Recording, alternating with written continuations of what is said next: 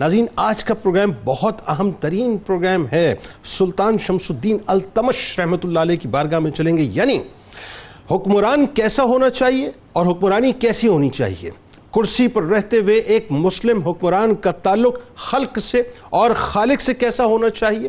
اور دشمن کی یلغار کے وقت یعنی دشمن کی یلغار کہہ رہے ہیں، اس کی پروکسیز کہہ لیں اس کی ہمارے خلاف حکمت عملی کے وقت اسی حکمران کو میدان جہاد میں نکل کر کیسے مجاہدانہ کردار ادا کرنا چاہیے؟ اگر آج آپ یہ سننا چاہتے ہیں ناظرین، تو آئیے ذرا چلتے ہیں تیرویں صدی عیسوی میں بر صغیر کی انتہائی ممتاز ہستی کی بارگاہ میں، جنہوں نے بر صغیر میں مسلمانوں کے ابتدائی دور حکومت میں طرز حکمرانی کا وہ طریق اپنایا جس نے خلافت راشدہ کے سنہری عہد کی یاد مکمل طور پہ تازہ کر دی، جو ایک مدبر سیاست دان بھی تھے۔ اب سنتے جائیے گا، انتہائی بہادر جرنیل بھی تھے، عادل حکمران بھی تھے، کیونکہ عدل، انصاف، ناظرین کسی بھی حکمران کے لیے بہت ضروری ہے نظام کو صحیح طور سے چلانے کے لیے۔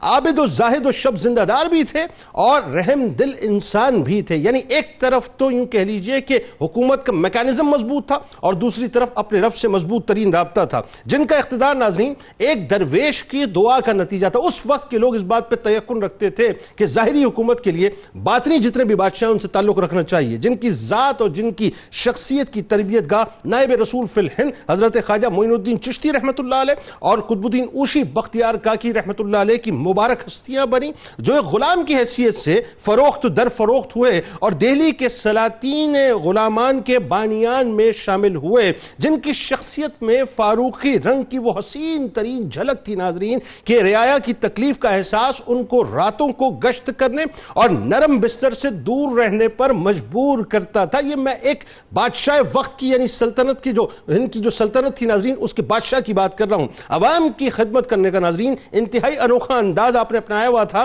کہ سلطان شمس الدین التمش رحمت اللہ علیہ کے دور کو خلافت راشدہ ثانیہ اس لیے بھی کہا جاتا ہے کہ بھیس بدل بدل کر رعایا کی خبرگیری کرنا، خود کو ظاہر کیے بغیر ضرورت مندوں کی ضرورت کو پورا کرنا اور راتوں کو جاگنا اور عبادت کرنا آپ کے معمولات میں شامل تھا۔ یعنی اندازہ کیجیے کہ ریاست ہند کا بادشاہ جس کے حکم پر سب اپنی جانوں کو قربان کرنے کو تیار ہوں، جو چاہیں تو قدم بھی دبیس قالین پر رکھیں اور لوگ راہوں میں ان کے لیے پلکے بجھائیں اور ایسے طرز عمل کی ناظرین تاریخ میں بھری پڑی مثالیں، لیکن آپ نے اپنا کام کسی کے ذمہ نہیں کیا بلکہ اپنے کاموں کو، خادموں کو دینے کی بجائے آپ خود انجام دیا کرتے تھے۔ سلطان شمس الدین التمش رحمت اللہ علیہ کا بظاہر ناظرین بادشاہی سے تعلق تھا، مگر دل سے وہ فقر دوست انسان تھے۔ جاؤ حشمت ہونے کے باوجود کم کھایا کرتے تھے، کم سویا کرتے تھے، راتوں کو عموماً بیدار رہا کرتے تھے آپ کے معمولات تھے۔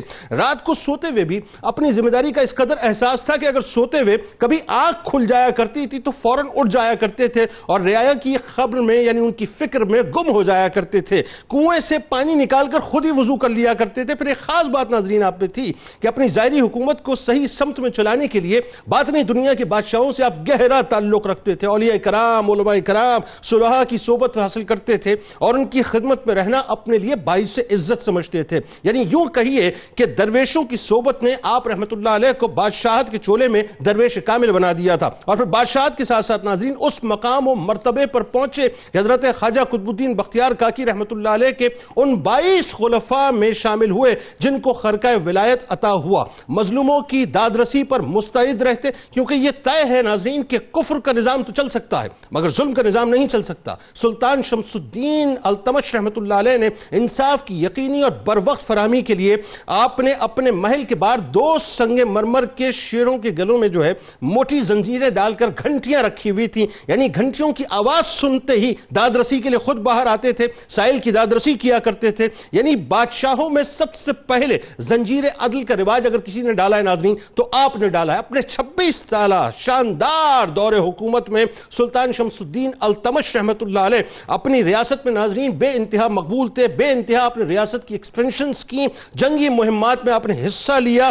دشمنوں میں یعنی آپ جو ہے، آپ کی داغ تھی، ایک آپ کا روب تھا۔ شدید حملوں کے باوجود آپ جو ہے، اس کو جھیلتے بھی تھے اور اس کو برداشت بھی کرتے تھے اور ان کو منہ توڑ جواب بھی دیتے تھے۔ تھے بس یہ ذہن میں رکھیے کہ دنیا سے جاتے جاتے آپ نے ایک پیغام دے دیا تمام حکمرانوں کو کہ عزت وہی حکمران پاتا ہے۔ میرے جملے پہ غور کیجیے گا کہ عزت وہی حکمران پاتا ہے جو اپنے رب کے حضور سربت سجود رہتا ہے اور خلق کی صحیح طور سے نیت کے اخلاص کے ساتھ خدمت کرتا ہے۔